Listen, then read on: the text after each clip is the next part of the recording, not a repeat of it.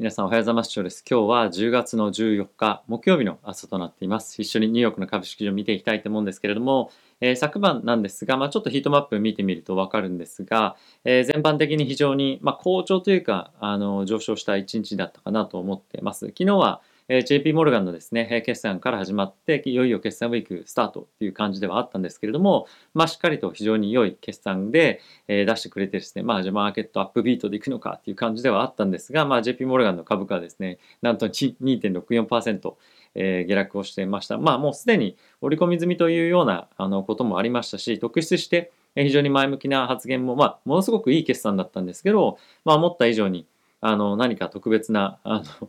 環境が大きく変わるとかっていうのは、まあ、正直ないかなとは思いましたが、あのまあ、昨日は一旦売られましたけれども、好調な業績というところは変わらないので、まあ、あまり心配する必要はないんではないかなと思っています。まあ、あとはですね、マーケット全般的に少しあの戻ってきた感っていうのはあるかと思います。かつ、今、ドル円がですね、やっぱり日本人の我々にとっては、非常にいい方向に動いてきてはいるので、株式市場としてはですね、え徐々に上がってきて資産もまあ増えてきたなみたいな感じで思ってる方は多いかと思うんですが、まあ、依然としてですねチャートを見ればわかるんですけれどもあのこれ日足のチャート S&P ですがやっぱりまだまだレンジ相場っていうのは、まあ、完全に抜けきれてないかなと思いますし、え、ここ最近のダウントレンドのえー、まあダウントレンドというかちょっとあのトレンドラインとか引いてみると、まあ、そこまだ抜けれてないっていうような見方もあるかと思いますので、まあ、あんまり状況は特段変わっていないかなと、えー、個人的には思っております。で、ここからじゃあ期待していいかどうかというところに関しては、やっぱり企業の、え今後の業績だったりの発表ですよね。まあ、そのあたりを見てからの判断ということになるかなと思いますし、まあ、今まだすぐに何か大きく変わっていくというよりも、まあ、少しずつですね、え需給の、まあ、今のサプライチェーン上の需給のですね、逼迫の状況だったりとかが改善されていくのかどうかだったりとか、あとコロナの感染の世界的な拡大の状況とかっていうところを見ながら、え少しずつ少しずつ、え世界は前向きになっていくんではないのかなと思ったりはしています。で、え昨晩ですね、ちょっと CPI の方も発表されていて、えそのあたりがですね、少しマーケットに心配感を与えるようなあの感じっていうのも少しあったのかなと思うので、えそのあたりもですね、後ほど一緒にちょっと見ていきたいかなと思っております。はい。えー、まずはですね、ちょっとあの指数の方から見ていきたいと思うんですが、え昨晩はですね、ダウがマイナスのというか、まあ、プラスマイナス0ですね。あとは S&P に関してはプラスの0.3%、ナスダックがプラスの0.73%、ラッセル2000がプラスの0.34%という推移として、終わっていました。で、米国の10年債の金利なんですが、1.542というところで、3ベースポイント下落していました。で、一応ドル円というのも見ていきたいと思うんですが、113.28というところで、ここ最近と比べると結構上がってきたなという感じはありますよね。もう113円台に定着しそうな感じではあるんですけれども、まあ、非常にこれ我々にとっては、まあ、あのここだけと切り取ってみると、まあ、嬉しいようなことかなと思っております。はい。またやっぱり金利がここ先非常に上がってきていて、まだまだどこまで上がっちゃうんだっていう心配はありましたけれども、少しやっぱり落ち着いてきた感っていうのはあるかと思います。先日もですね、え10年債国債の入札があったりとかして、まあ、非常に強い需要がありましたということも、えー、状況としてはあったんですけれども、まあ、やっぱりまだまだあの金利が上昇していくかどうかに関しては本当に物価高止まるのかどうかっていうところのあの見方っていうのもまだ判断難しいと思うんですよね。で今日アメリカの方でえそういったサプライチェーンの,、えの需給の逼迫状況を改善するようなニュースとかっていうのも出てきてますので、えそのあたりも一緒に皆さんと見ていきたいかなと思ってます。はい。ということで、ここからニュース皆さんと一緒に見ていきたいと思うんですが、その前にですね、もしこのチャンネルをですね、いつも見てるという、応援してますよという方がいらっしゃいましたら、ぜひですね、えチャンネル登録や すいません、えー、ベルボタンも押していただけると非常に嬉しいです。よろしくお願いいたします。では、えニュース一緒に見ていきたいと思うんですが、え昨晩はですね、FOMC の議事録っていうのが発表されてました。えー、まあ、この中で、まあ、触れられていたものに関しては目新しいものは特にないんですけれども、まあ、11月半ばにも、えー、テーパリングですね開始するんじゃないかっていうようなことが、まあ、載っていたということで、まあ、しっかりとですねもうそのあたりは、えー、かなり織り込みには入っていると思うんですけれども、まあ、予想通りだなというところかと思います。であとはですね、早ければなんですが、まあ、早ければですよ、まあ、メインのシナリオではないと思うんですけれども、まあ、その後に続く利上げの時期っていうのが、予想よりも早まる可能性がありますよということが、えー、示唆されていたということなんですが、今ですね、金利の先物市場を見てみると、えこれまではですね、12月利上げっていうのが2022年のですね、利上げっていうのがメインシナリオというようなことではあったんですが、今、先物市場での織り込みを見てみると、え9月に利上げっていうのがですね、90%ぐらいの確率まで織り込まれてきているということで、結構ですね、利上げもしかすると早いタイミングでやらざるを得ないんじゃないかみたいな感じで、やっぱり少しの間、この物価の高まりっていうのが、続き、かつ警戒されるという状況が続く可能性が高いんではないかと、まあ、今言われています。まあ、その一方で、じゃあ、そこから来年の状況からまだまだ物価が上がり続けるのかどうかっていうと、やっぱり需給の逼迫状況を見てみると、これってやっぱ一時的だよねというのは変わらないと思うんですよね。今の、例えばその原油高が今非常に高くなってしまっていて、えー、運搬だったりそういった費用も今上がってると。で、これはやっぱりそんなに長々と続くものではないと思いますし、こういった状況が続くのであれば、じゃあ OPEC の方々が、まあ、国々が増産しなきゃいけないよねとかっていう話にやっぱなっていくと思うので、そんなにものすごく、まあ、10年歳、20年歳、30年歳っていうところがガンガンガンとあの上がっていくような感じではないっていうのが今のところの見方ではないかなと思ってます。なので、必要以上に長期の国債の金利が上がっていく、そこを織り込んでいくっていうのは、もしかすると今、マーケットとしての見ている方向感としては少し違うかなと思ってます。まあ、ただ一方で、え短期的に今の物価の上昇だったりとか、まあ、家賃の上昇だったりとか、あとは賃金の上昇ですね。このあたりが、え企業の業績を圧迫するっていうのは、ま短期的にというか数年という単位で、あるかと思いますので、このあたりは少しやっぱり警戒しておかなければいけないポイントかと思います。結構そのツイッターとか、見ていると、やっぱりこのあたりで、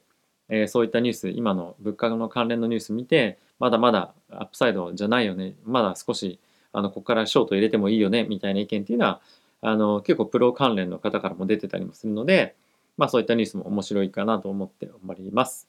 はい。えー、ウォール・ストリート・ジャーナルの方の記事をですね、ちょっと皆さんと見ていきたいと思うんですけれども、まずはですね、昨日発表ありました CPI の数値がニュースとして挙げられてました。で、年率で見てみると、こちらにもある通り5.4%の上昇ですね。で、前月から見てみると0.4%の上昇ということで、まあ、引き続きかなり高いえー、物価上昇のあの割合ですねを続けていてこの辺りは少し肝を冷やすような、えー、記事ヘッドラインになったかなと思ってはいますが、まあ、マーケットとしてはあのまあ、少し先物市場で短期的に悲観的な動きはありましたけれども、まあ、その後ですね、JP モルガンの、えー、決算が発表されていて、先ほど申し上げた通り、まあ、非常にいい決算ではありました。なので、まあ、全般として、あの、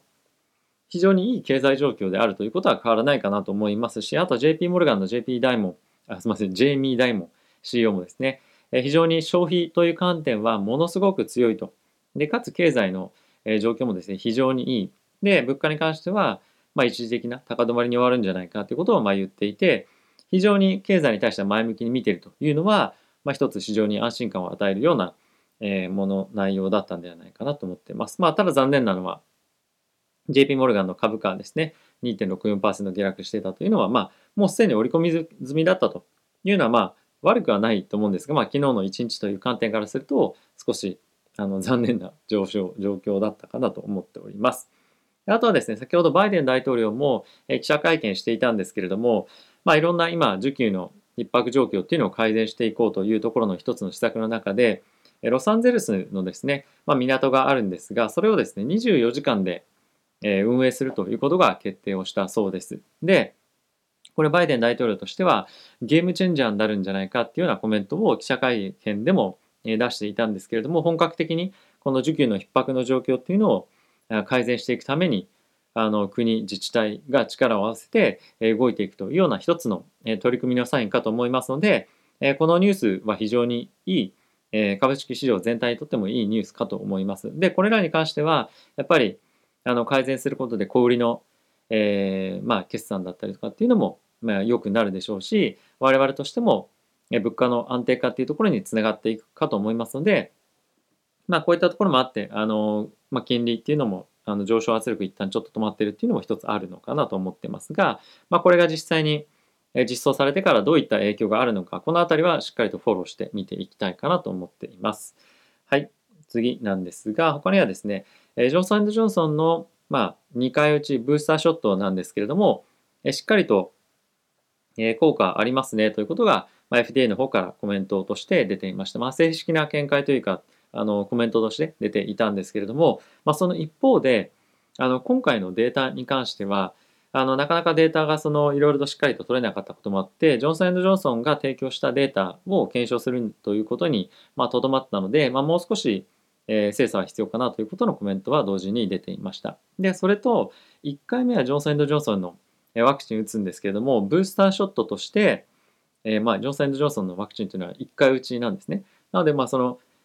モデルナバイオンテックファイザーのワクチンでいう3回目の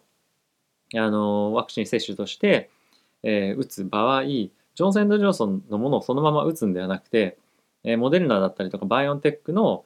えー、ワクチンを打った方が免疫高まるんじゃないかっていうことが今言われていて、まあ、それをあの今調査しているというところもあるそうです。まあこういったところはあのなかなかですね、まあ、時期だったりタイミングによっては、えー、しっかりとワクチンが行き届かないところもあったりはするのでこういう複数のワクチンの製造会社をまあ利用しながらしっかりと対応していくということが求められていく中でこういった、え組み合わせでですねいろいろと試験がされているというのはまあ非常にいいことかと思います。やっぱり世界中にも今後どんどんどんどんワクチンというのは製造して販売していくということなので、まあ、こういった協力関係をですねしっかり築いて、え治験もやっていくというところでこれは非常に前向きなニュースかなと捉えています。はい。あとはですね、ウォール・ストリート・ジャーナルでは、まあ、この辺りかなと思っています。まあ、あとはですね、えちょっと今やっぱり気になっているというか注目されているのがビットコインの行方っていうのもいろいろとあるんですが、まあ、こちら CNBC の記事で、まあ、今後数年間フィデリティが言ってるっていうのはかなり大きいと思うんですが、まあ、10万ドルやっぱり行くんじゃないかということがまあ言われていたりとか、まあ、あとは、え、バンコムイングランドの方で、え、仮想通貨がですね、まあ、非常に大きなリスクになり得るんじゃないかとか、まあ、そういった仮想通貨関連の結構ニュースここ最近出てますので、まあ、このあたりはですね、え仮想通貨チャンネルの方でもえ取り上げていますので、ぜひご興味ある方はえ見ていただければと思いますし、え概要欄の方にですね、チャンネル登録のえリンクも貼ってますので、そちらの方にま飛んでいければと思います。はい。まあ、あとはですね、いくつかあのニュースありましたけれども、確かその EU がですね、まあ、ロシアから共同でガスの購入をしようと、あ、そっか、こちら出してたかな。はい、すいません。あの検討してきていて、エネルギー価格の高騰というところに少しずつ、えー、まあ、メスを入れるじゃないですが、改善の余地っていうのが出てきているという状況に今ありますと。で、これは原油に関しても今後、OPEC、OPEC プラスの方で、まあ、増産というか供給してもらうような話も今進めているそうなので、えー、まあちょっとクレイジーな価格上昇っていうのは一旦落ち着いてきたかなと思っています。で株式市場に関しては少しえリリーフラリーとかっていうような形で言いますけれども少し安心感からの上昇は、えここ数日何回かあったりはしてますけれども依然として安心をしてじゃあ買っていくっていうような状況にはあのなかなかなりづらいかなと思うんですが、まあ、結局のところあのこの数週間見てみると動かなかった方が良かったっていうような人も多くいると思うんですよね。で僕はあの全く動かなかったでかつまあ良かったかどうかっていうとピークの時の資産の額よりはもちろん減っているんですけれども、まあ、ほとんど変わんないと。まあ 1%2% かな？多分それぐらいしかまあ正直言うとあんまり変わってないので、まあ、結局動かなくて正解だったなっていうのはあの今まではあるかと思います。でじゃあその一方で今買っていきたいかっていうと、まあ、そういう感じはあまりしないかなと思ってます。やっぱりマーケットが完全に整ってから買うっていうのはあの遅いというかのもあるのでじゃあどっかのタイミングで木を見て買っていこうというような判断はやっぱりしないといけないかと思うんですけれども、まあ、今なかなかあのそういう判断をするにはやっぱり決算見たいなっていうのはちょっとあるかなと思ってます。というのもやっぱり決算次第でもしかその決算が今回厳しい企業が出てくるんじゃないかっていうような話もあったりはしたので自分が持ってる企業がどうなのかっていうのは一つ見たいところではあるかなというのはありますよね。だとやっぱりエネルギー価格の高騰って本当に止まるのっていうところのやっぱりあの疑いだったりとかあると思いますし、まあ、あと今物価上昇いろいろと話出てますけれども賃金がまだまだ上がり続けるのかだったりとかあとは家賃ですよねこの辺りがまだまだ上がり続けるのかっていうのはやっぱり見ていきたくてその辺りがどんどんどんどんあの物価上昇に伴って上がっていくようであればおそらくなんですが賃金上昇よりもあの家賃の上昇とかっていうのが幅が結構大きかったりここ最近はしたと思うんですよね。そうなってくると消費っていうところにお金が使いづらくなったりとかもする可能性もですねあるので、まあ、この辺りはあの慎重に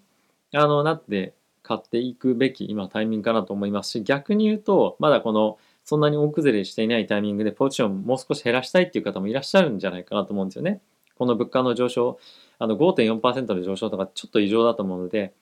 そのあたりに不安感を持ってる方もまあ多いかなと思いますのでまああの前も言いましたけれども投資というのは本当に非常に長いジャーニーというか旅なのでまあ、今日買わなきゃ明日買わなきゃうわみたいな感じよりも、まあ、少しあの落ち着きながら考えながら、え、取り組んでいって長い目で見て行うというのがまあいいんではないかなと思うので、え、そのあたりはま落ち着いて判断をして考えていきたいかなと思ってます。まあ、例えばテクニカル的に言うと今 MacD があの、ちょっと今トレンドラインというか、まあ、抜けそうで今上昇トレンド入るんじゃないかというような見方も、まあ、できなくはなかったりもするんですけれども、まあ、そういうテクニカルだけではなくて、まあ、いろんな複合的要素を含めて考えていくというのがいいんではないかなと思ってます。はい。ということで皆さん動画今日もご視聴ありがとうございました。えー、少しずつですね、音質というか音声の改善を行っていて、1日ごとにちょっと違ったりもするような状況もあるかと思うんですが、まあ、いろんなことをですね、改善に改善を重ね、えー、いいものを作っていきたいと、えー、努力しておりますので、えー、ぜひですね、あの応援していただければ嬉しいです。ということで、また次回の動画でお会いしましょう。さよなら。